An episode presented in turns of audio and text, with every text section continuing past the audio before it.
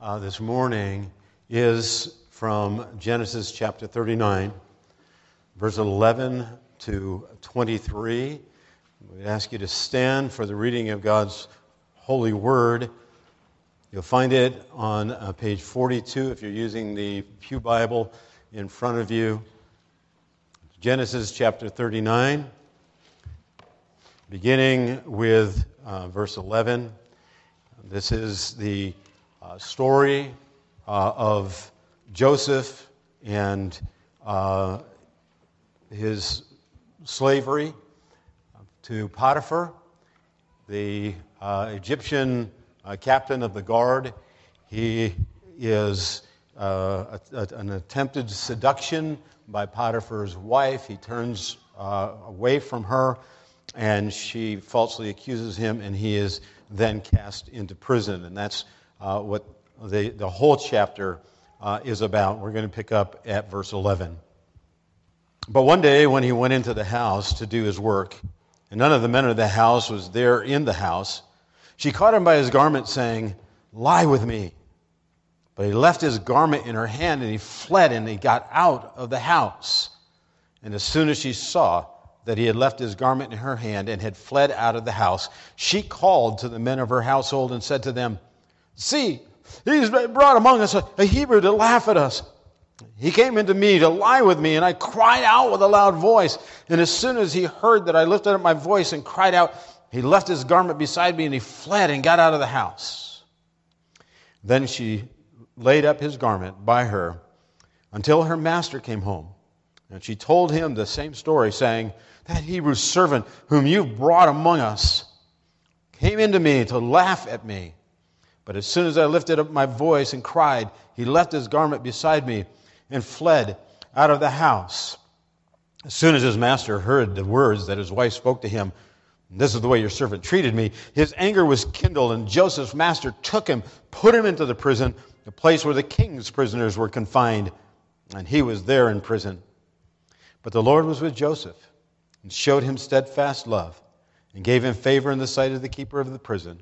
And the keeper of the prison put Joseph in charge of all the prisoners who were in the prison. Whatever was done there, he was the one who did it. The keeper of the prison paid no attention to anything that was in Joseph's charge because the Lord was with him. And whatever he did, the Lord made it succeed. May the Lord cause his word to quicken in our hearts. Please be seated. Let us pray. We come into your presence, O God, this morning, able to do so because, as the writer of Hebrews said, because of the grace of God in Christ Jesus. We therefore can come with boldness in our time of need and find your grace sufficient. We thank you, O God, that you are God and that we are not. For day after day, we find ourselves thinking that our way is right, that we are wise in the ways of this world. And then we find out just how foolish we were, how foolish we are. And so we bow before you to acknowledge, Lord God, that no matter what the circumstance that we face in our lives, no matter how strange it seems to us or how hard it seems, because we are your children, we can rest in this assurance that you know those who are yours. And even as Job learned in that very difficult situations that he faced, that God, you know our situations. You care about our situations, and you are working in those situations for your glory, and eventually, as we will see, for our good. Oh Lord, there isn't a person in this place today who has not faced difficult times at one point or another. Times when they felt overwhelmed, as the disciples did on that boat, as the, the waves crashed and the, the, the water spilled over into the boat and threatened to sink them. And in that moment of terror, cried out to you, Lord, don't you care? And as you stood to calm those waves, you looked at them and you said, Oh, ye of little faith, how long must I be with you? How long, O oh God, will it take for us to learn that you are sovereignly in control of every moment of our lives? That there is nothing outside the bounds of your hands. In some cases, our trials have come to us because we have sinned against you. And as a father disciplines his children, so you, as our father, discipline us. And we face some of the trials and tribulations because we have done wrong. And you are opening our eyes to see it that we might repent, that we might confess our sin, that you might cleanse us and purify us from that unrighteousness. As we turn to you in faith, knowing that through Jesus Christ, even the most egregious of our sins can be removed by the powerful blood of our Savior. Now, there are times, Lord God, that we face trials and tribulations because you have dared to say of us, Have you considered my servant Job? A man righteous in all ways. And Satan would test us. As you said to Peter on that night when you were about to be betrayed, Peter, Satan has desired to have you that he might sift you like wheat, but I prayed for you that you might come through purified. And so we come before you on this day, asking you to teach us what it means to trust you, to believe that you are truly sovereign, to rest in that truth, even in the midst of a boat that appears to be sinking, and that we might find comfort and peace in the one who is the Prince of Peace. And we pray this not only for us, as though somehow we were special, though we are special, we are a peculiar people, a holy nation, a people set apart unto you, called out by you from the midst of this world that you might lavish your love upon us as children of God. But we are not special and above ourselves. And there is a world that desperately needs you and needs for us to let them know, both through the way that we live and the words that we speak, that you are God. And that you are calling upon them to turn and to be saved. And so this morning, as we look at this situation that Joseph has found himself in, not of his own choosing and not of his own making, but because you, God, take what was meant as evil by human beings and you turn it for the good. Open our hearts and our minds to this truth today. For we ask it in Jesus' name. Amen. Well, have you ever felt that way? Have you ever felt that life has not treated you fairly? I suppose that almost everyone in this room, at some point in their life, has said life is not fair. That something has gone wrong. Now, some of those that bellyache that life is not treating them right in their difficult situations find themselves there because of their own behavior.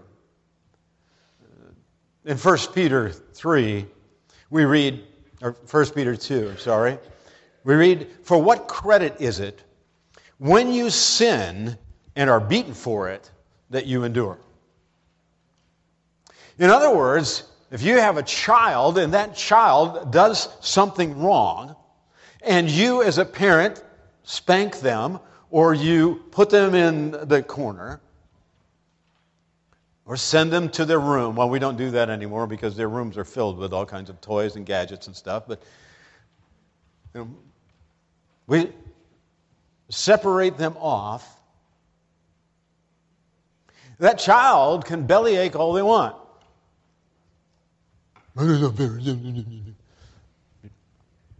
Kids do that, right? And yet, they deserve it. And the parent, if they are a good parent, has punished that child, not only because the child deserves it, but because the parent wants to see a change in that child's life so they might mature. Excuse me. Sorry. I do have a cold still from last week. We live in a culture of whiners, claiming to be victims. And even though many of them have dug the pit into which they have fallen, they cry victim. They blame it on their upbringing, they blame it on their circumstances, and just about anyone and anything else but themselves. Did you know the Bible never gives us an excuse, ever gives us an excuse for sinful behavior? Sin is always a choice that you have faced when you've been tempted, when there has been a trial, and you've fallen, the scripture tells us, because you have yielded to that desire. No one, not even Satan, has made you do it. But Peter goes on after saying, some of the difficulties that you're facing are of your own choosing. He goes on to say, But if when you do good and suffer for it, you endure, this is a gracious thing in the sight of God. Joseph shows us that. Joseph shows us that those who live God's way seeking first his kingdom and his glory, even when the cost is great to them, can remain faithful no matter what the temptation, no matter what the trial. So, as we look here at Genesis 39 this morning, we find the truth, the theme of this passage, which is Jesus said that those who seek first the glory of God must hate even their own lives to be his disciple. Did you get that? Those are Jesus' words. Those aren't Pastor Chris's words. They're not the words of some scholar or theologian. Those are Jesus' words that if you're going to seek first the kingdom of God, if you're going to seek the glory of God, you have to hate even your own life. Now, that certainly is not the prosperity gospel. Had we had the baptism this morning, you would have heard me ask the baptismal candidates four questions. The first question Have you received Jesus Christ as your Lord and Savior? Now, that's important. We don't just say, Have you received Jesus Christ as your Savior? Because there's a lot of people that make that claim. A lot of people say, I asked Jesus into my life to forgive my sins and to save me. But they've never trusted Him as Lord. They, they have never surrendered their life to Him. The second question says, Have you confessed your sins and received forgiveness of those sins? And, and that, the Apostle Paul says, is part of what the gospel is. He says, We preach to you the forgiveness of sins. Without the forgiveness of sins, we are still rebels against God. We are still seeing our own lives in our own way and accepting that whatever we've done God's going to get over it. It's not true. Without the forgiveness of sins, there is no remission of those sins.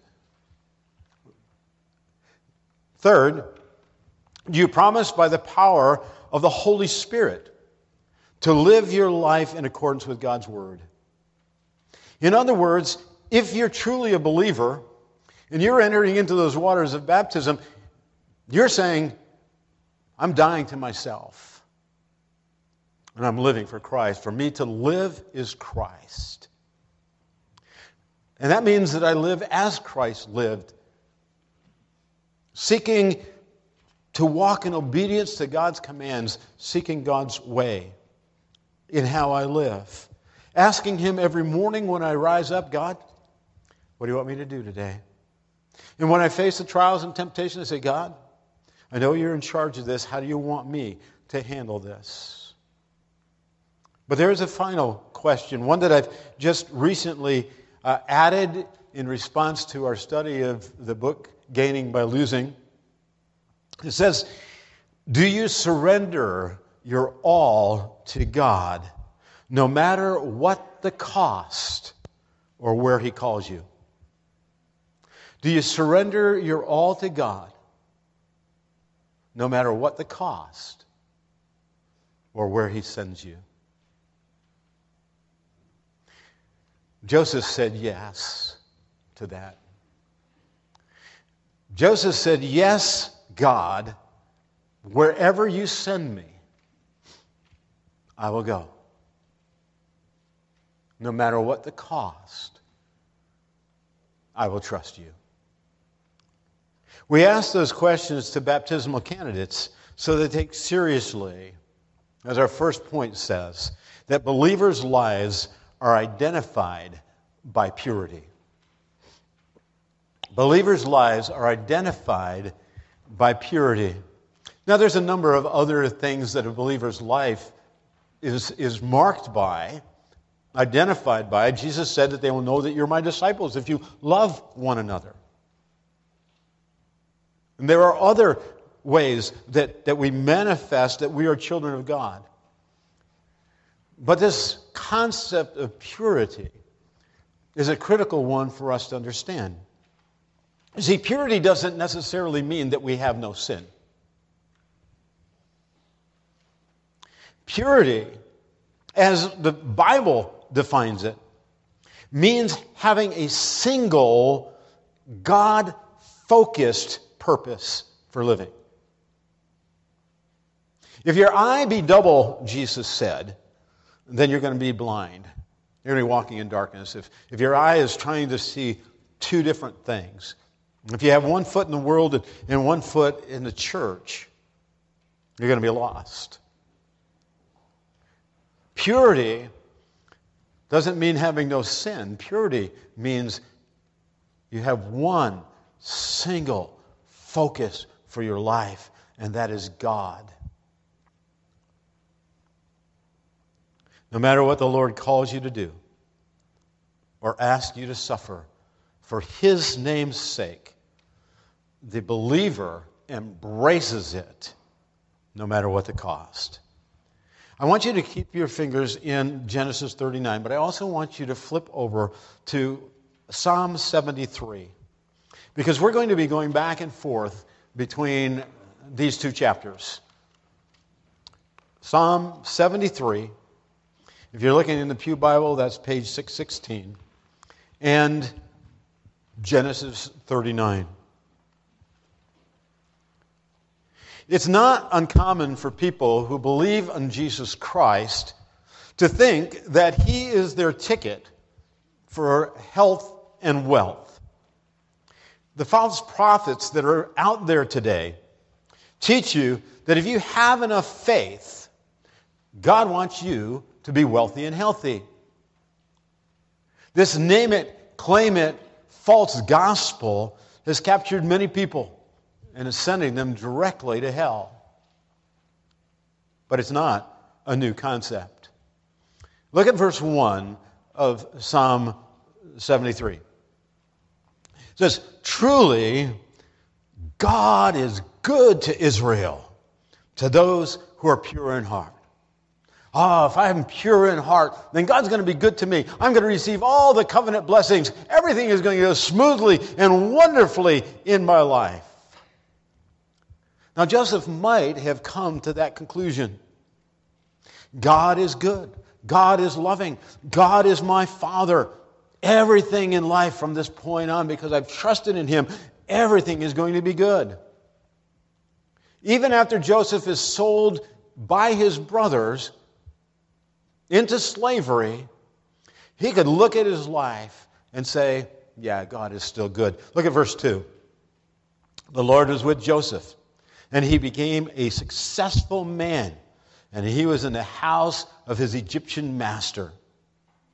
I mean, doesn't the Bible say that all things work together for the good of those who love God? Things are going well for Joseph, at least through the first six verses of chapter 39. But something else was just about to happen.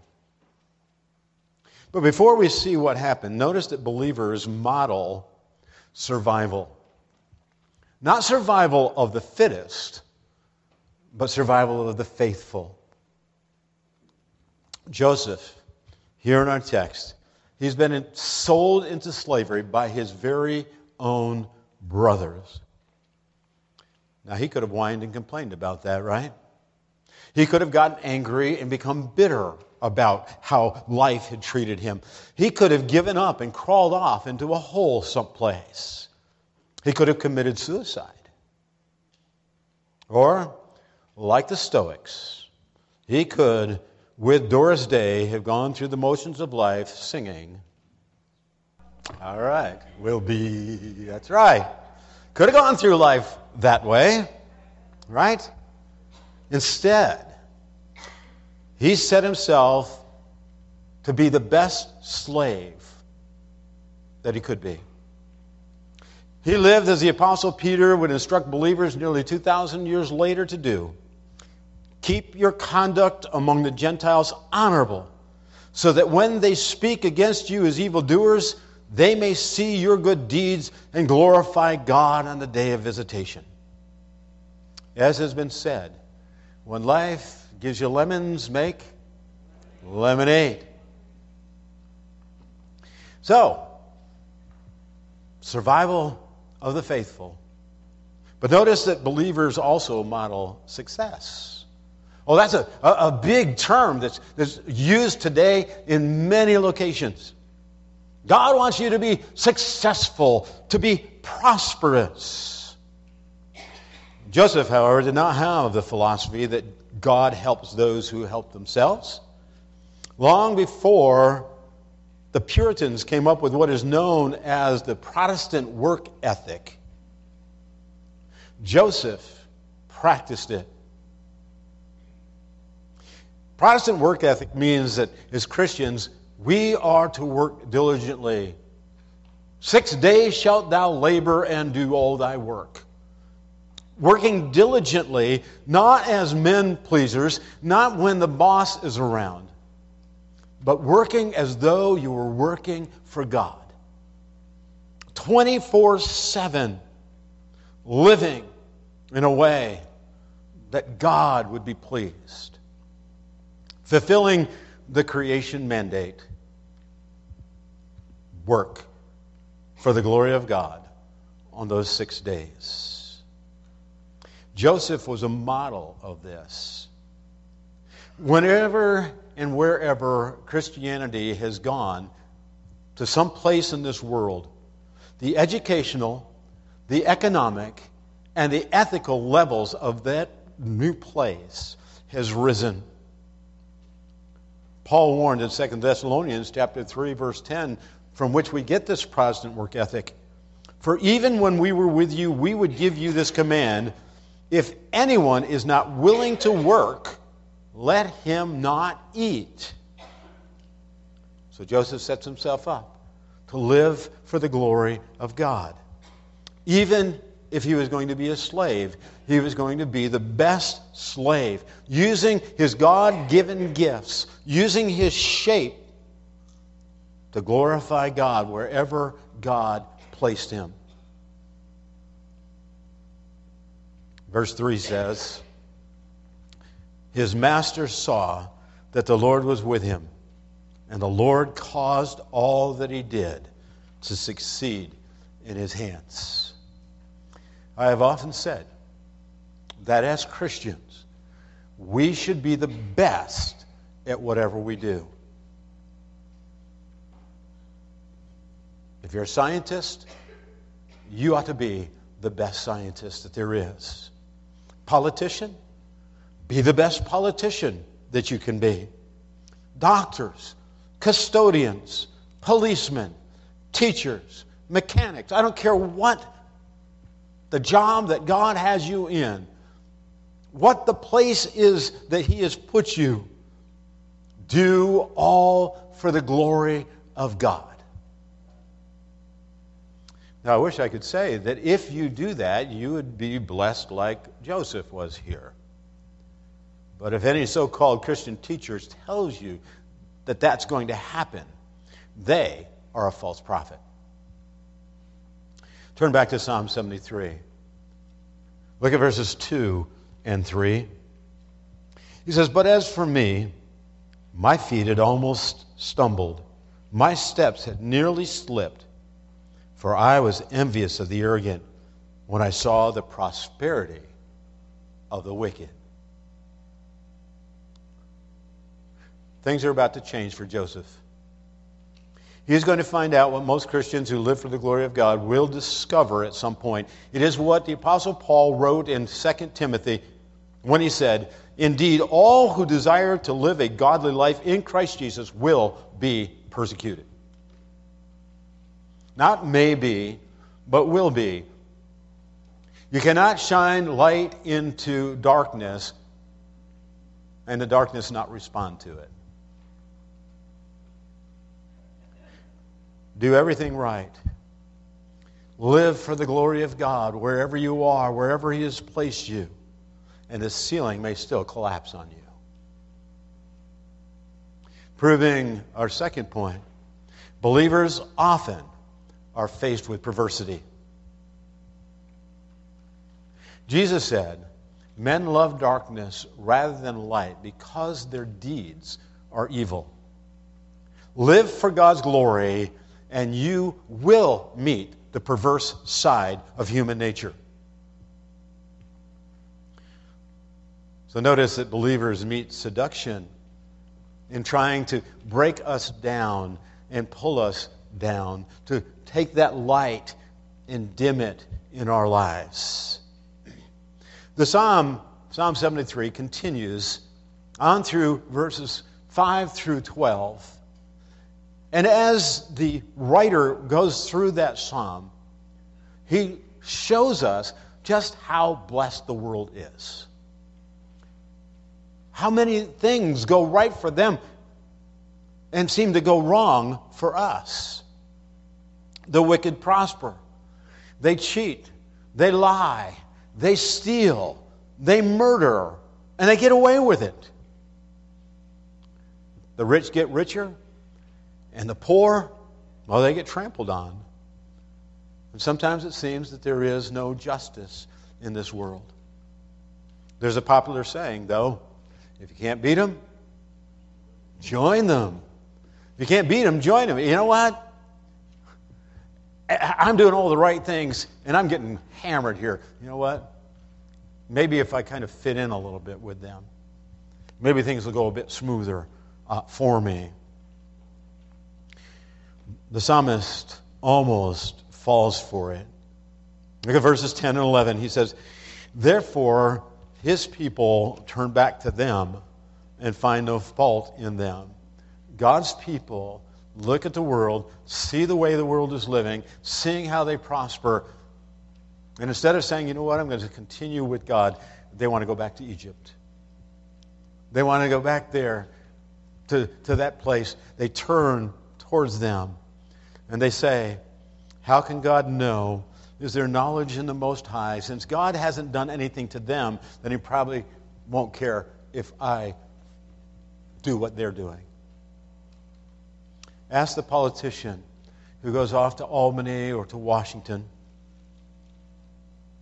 They have good intentions. They're going to go there to help their constituents. But not long after they arrive, they find that you're not going to get much done unless you compromise. There's got to be that give and take. And the swamp eats another do gooder. Joseph is confronted with that situation here.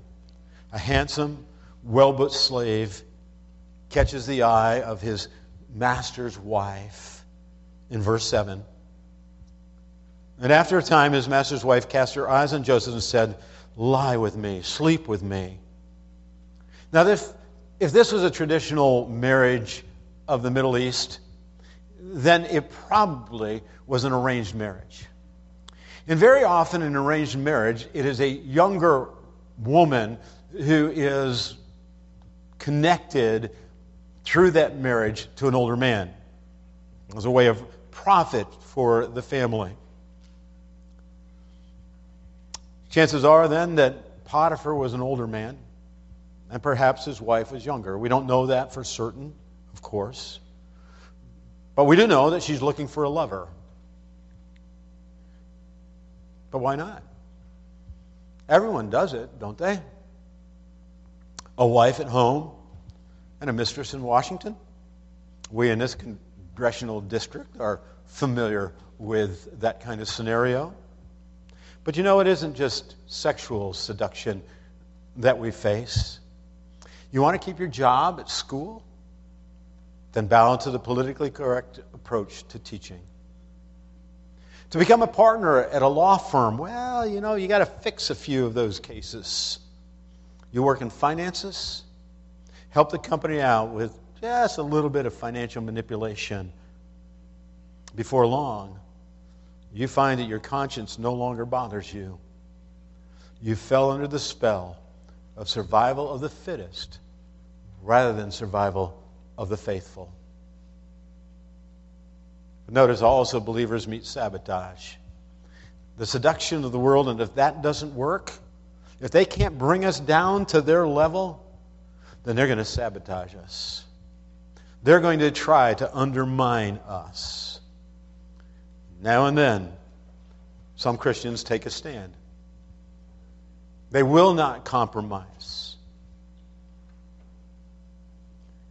They know the scriptures tells them to seek first the kingdom of God and his righteousness. And they will do that.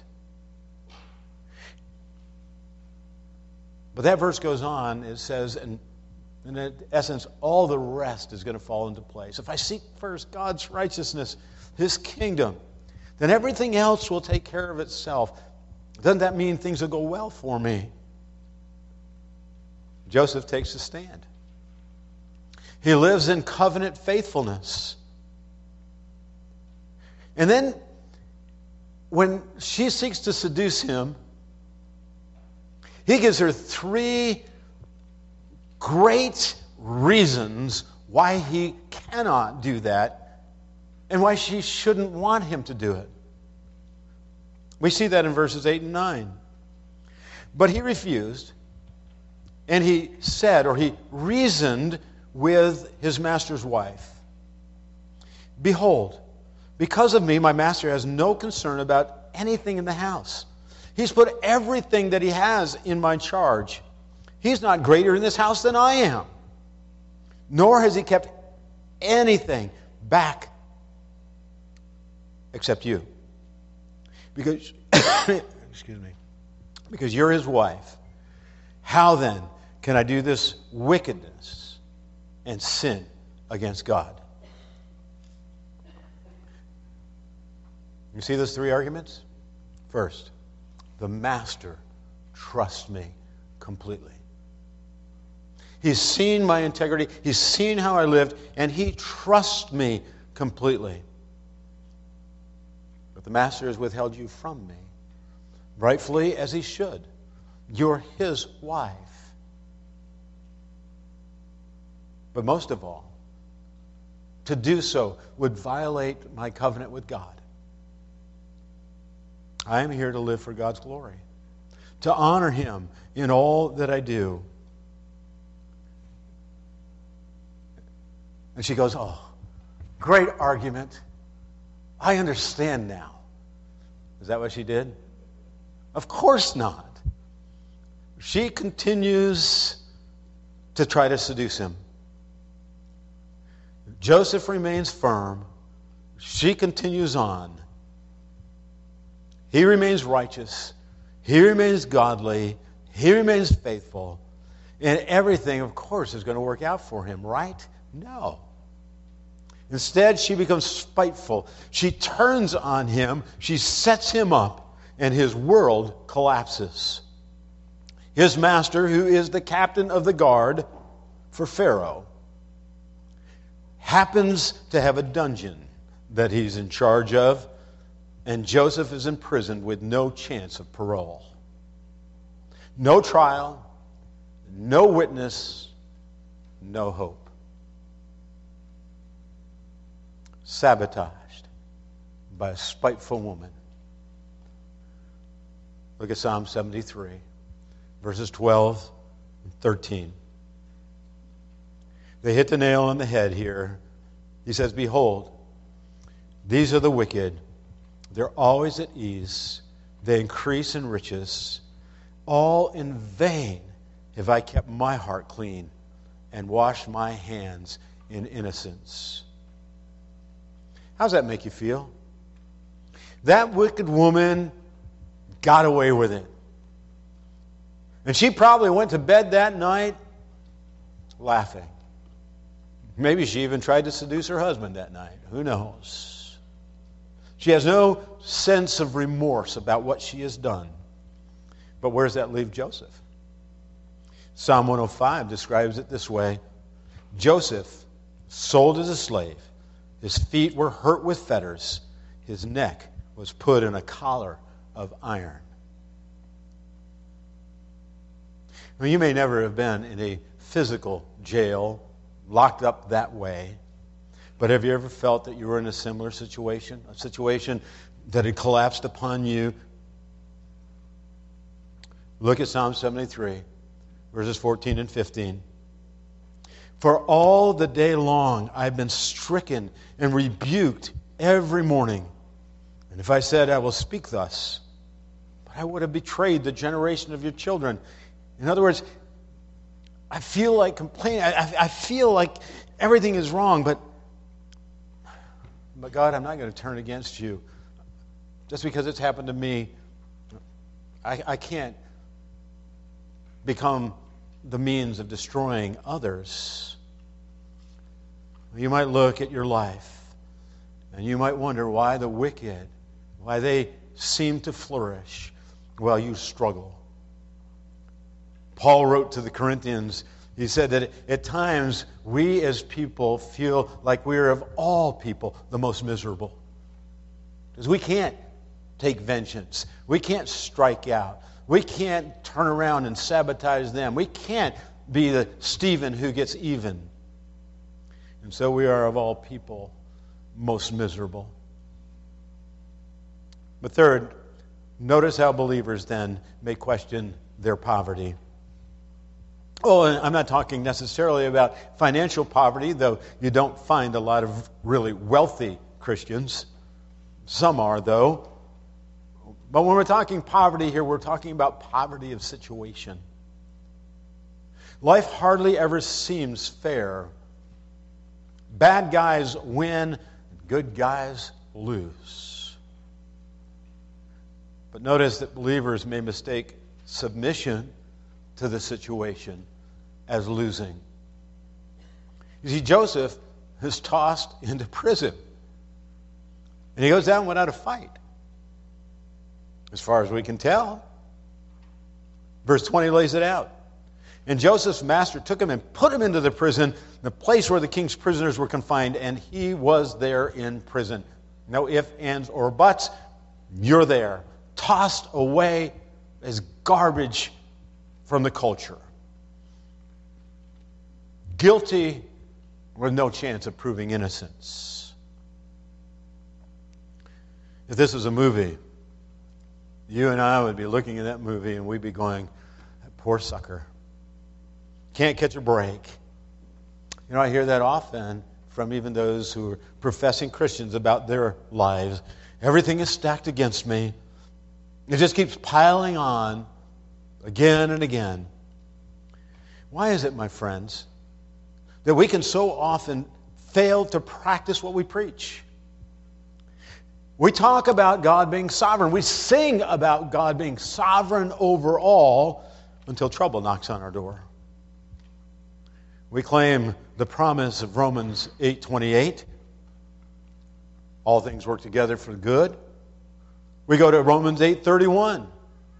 What then shall we say to these things? If God is for us, who can be against us? Until sickness comes, until our job disappears, until the financial market collapses and it takes our life savings, until our family member cheats us out of an inheritance, until some other trouble comes, and suddenly God, who was sovereign over all, has become tiny. The genie is back in its little oil controlled by outside forces in our mind. He has let us down, He's failed us. But is that how Joseph responds? No. Joseph goes on as if nothing had changed. He went right on living for the glory of God in his new situation. He might have shackles on his arms and hands, but there was no shackle on his heart. The result? Look at verse 22. And the keeper of the prison put Joseph in charge of all the prisoners who were with him in prison. Joseph, you're in prison. Crawl up in a corner. Become the strong man. No. Joseph just simply went about being who he was, living for the glory of God. No, woe is me. No, this isn't fair. Just let me live for God wherever I am.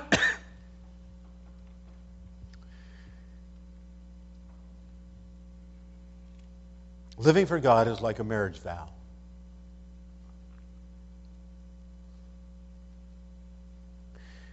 Joseph has said to God, for better, for worse, for richer, for poorer, in sickness and in health, to love and to cherish until death do us part. This is my solemn vow.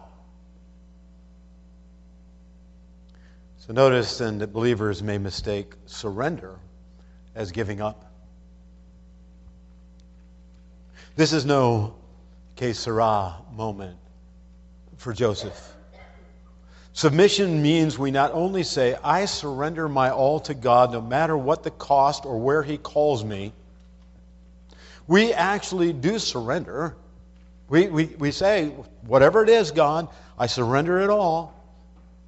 No matter what the cost or where you call me, I'm yours. But, you know, sometimes we could do that without the heart behind it. But does the soldier on the battlefield, as the machine guns are being shot and the mortars are falling, does that soldier say, It's not fair that I have to fight, that I'm being shot at, that I might even be killed? No, that soldier took an oath. He took an oath to stand, to fight. Nick Foles, quarterback for the Jaguars, when injured, was asked if this affected his faith.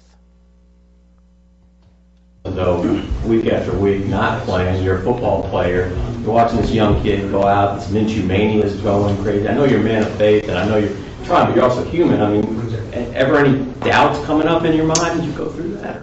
No, that's where you know, right when this, right when I felt this thing break, and I was going into the locker room, I just realized, you know, I just realized, God, this wasn't exactly what I was thinking when I came to Jacksonville. Obviously, you come here and you want to create a culture and impact people, but at the end of the day, as like, God, this is the journey you want me to go on, I'm going to glorify you in every action um, good or bad. And you know, I still could have joy in an injury. Um, and that, that's people hear that and say that's crazy, but it's like when you believe in Jesus and you you go out there and you play, and that's that changes your heart. And you only understand it when you know that purpose in your life. Just like when I hoisted the Lombardi Trophy, the reason I'm smiling is my faith was in Christ. In that moment, I realized I didn't need that trophy to define who I was because it was already in Christ.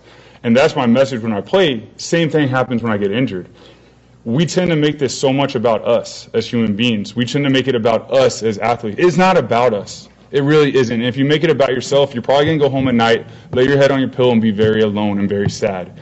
And then hopefully someday you can find that purpose in your life because my purpose isn't football, it's impacting people. And I, my, my ministry happens to be the locker room. And I've been able still to get to know people, get to know these guys through an injury. Though I might not be playing, that is difficult from a fleshly perspective, but from the spiritual perspective, from my heart, I've been able to grow as a human being to where I feel like I'm at a better situation here as a person than I was before because of the trial I just went under. And I know that's a sermon in itself, but that's how I go through life. And the good Lord's been there to, you know, it's not always about prosperity. I don't believe in the prosperity gospel. I believe if you read the Word of God and you understand it, there's trials along the way, but they equip your heart to be who you are. So um, when I step on the field, I'm going against a man in Frank Reich who's very similar. He's a guy that I admire more than anything. He's a guy that has impacted my life so much, and he's going to be on the opposing sideline. So um, that's going to be fun.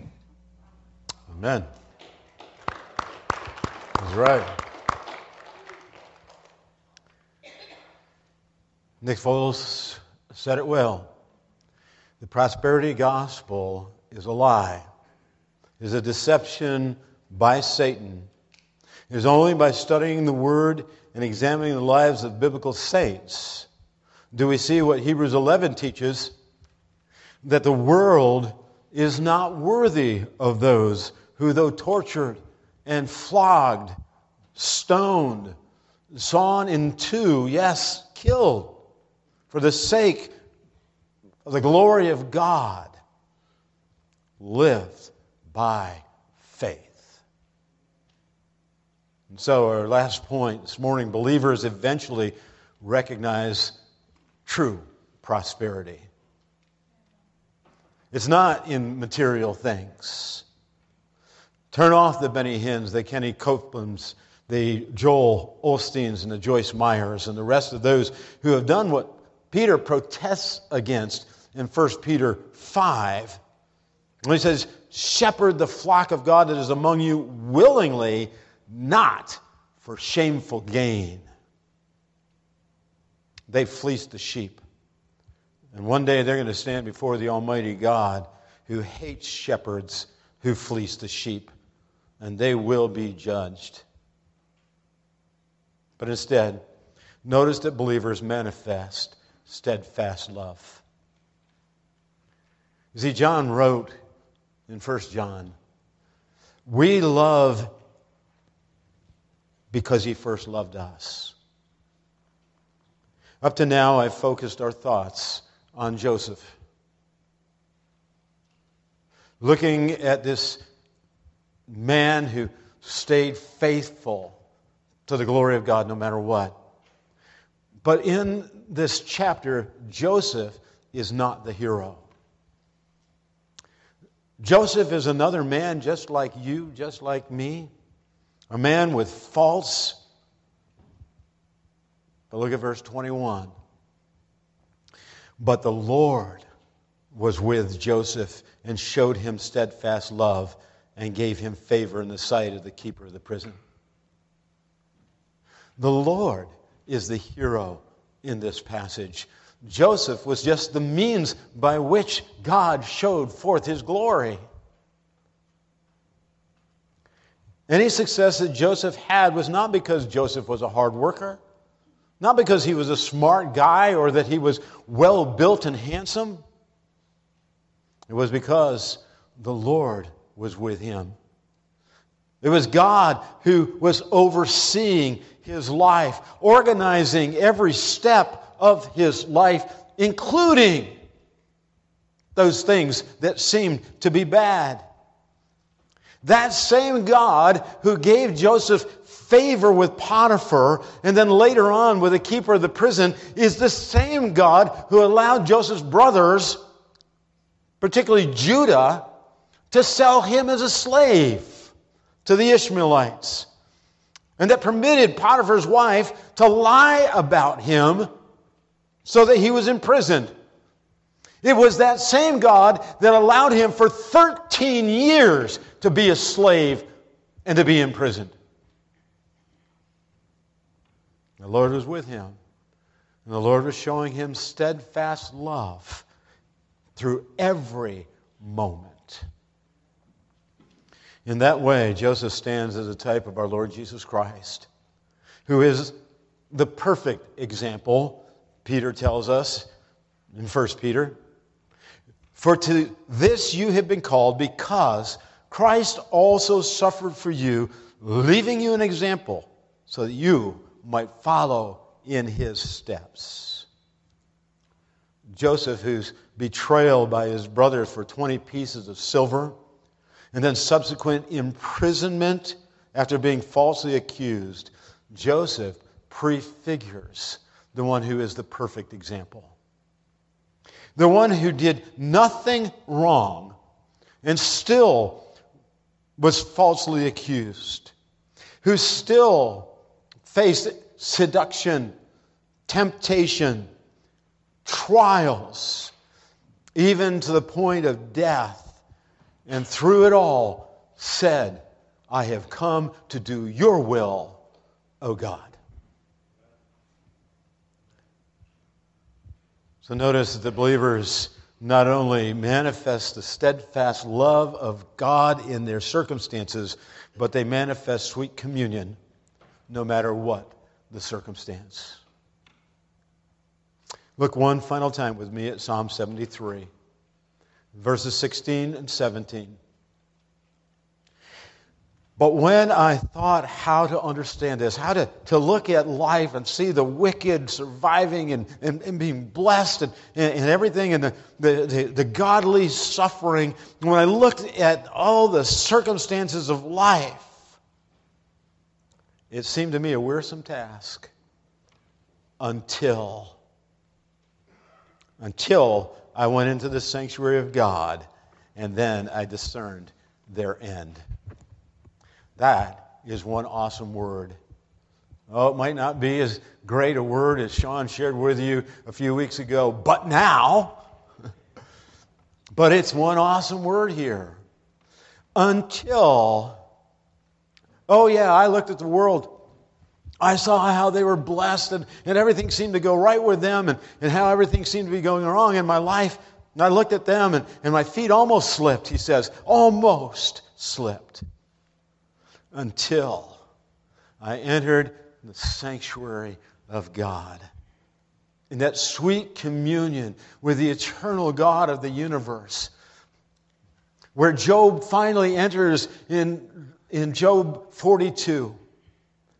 As he begins to understand the character and nature of God, his eyes are open and he begins to, to see that in the midst of the ship, as the waves are crashing over it, that Jesus is there. He is in the midst. He sees the glory of Christ on the cross and the resurrection. And he knows that any father who allows that to happen to his son must really care a great deal for me. Joseph succeeded, as verse 23 declares, because the Lord was with him, and whatever he did, the Lord made it succeed. Still a slave, still imprisoned, still chains on his head, iron around his neck. And he succeeds. He succeeds. But you know what? You and I aren't Joseph, are we? No, we're not Joseph. We were Judah. We were the betrayers. We were Potiphar's wife. We were the seducers. We are Potiphar, the one who imprisoned. You see, we sinned. We are the ones who rebelled against God. We were the ones who declared that Jesus was not going to be Lord of our lives. That said, I want to go my way, God, you go your way. We were the manipulators. We were the failures. We rebelled against the Creator. We were responsible for the crucifixion of His Son in the flesh. If He had not shown His great love to us, if He had not poured out His grace on us, but for the grace of God, there go I.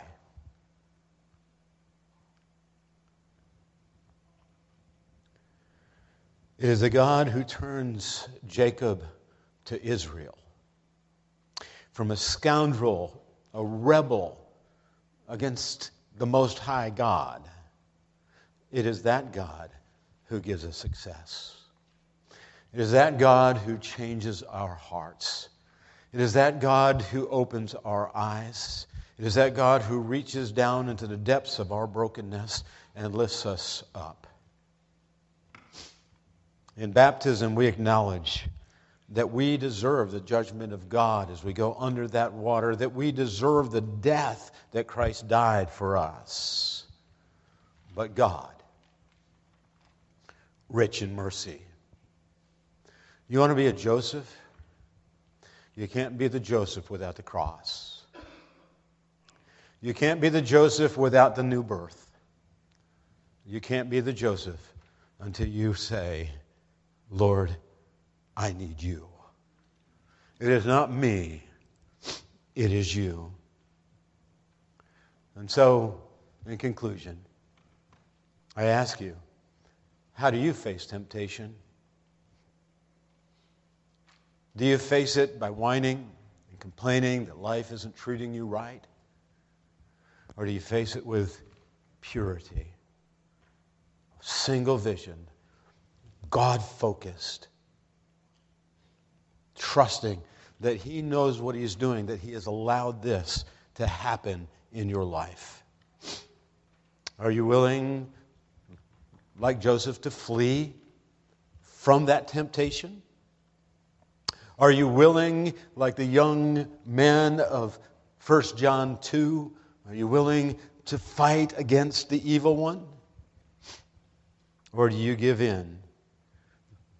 Do you allow the seduction to suck you down because you failed to count the cost of what it means to be a Christian? Let's pray. Our Father in heaven, we cannot understand the greatness of this situation that, that Joseph faced until we know what it is to stand and not fall when temptation or trials come our way. But we cannot do it unless the Lord is with us. There may be some in this room today. Father, you know the hearts of every individual. There may be some here today who think that they're good. They think that, that you're going to accept them no matter what they do or how they act, and that they have the right to say no to you because they've never been to the cross. They haven't died to themselves and they haven't said, Where you lead me, I will follow. Oh Lord God, show them today. Show them their heart. Show them your greatness so that they cry out today, Lord, I need you. I cannot live this life in righteousness apart from the truth that the Lord is with me. We ask it in Jesus' name. Amen. I want you to meditate upon that. If you're here today and you have not gotten to that place in your life, you're still looking for the prosperity and, and, and the you know, health, wealth kind of thing, and, and thinking that, that, well, if I do the right things, if I say the right things, if I have the right amount of faith, somehow God's going to turn everything beautiful for me. He didn't for his son. What makes you think that you're better?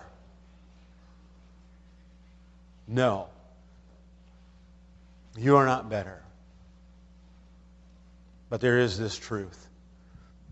Yea, though I walk through the valley of the shadow of death, I fear no evil, for thou art with me. Lord, I need you wherever I am, whatever I'm going through. Let Him lead you. Surrender your all to Him. If you've never asked Christ to come into your heart, do that today. And if you have, then stop living for yourself and start living for Him. Would you stand as we sing our closing song? Lord, I need you.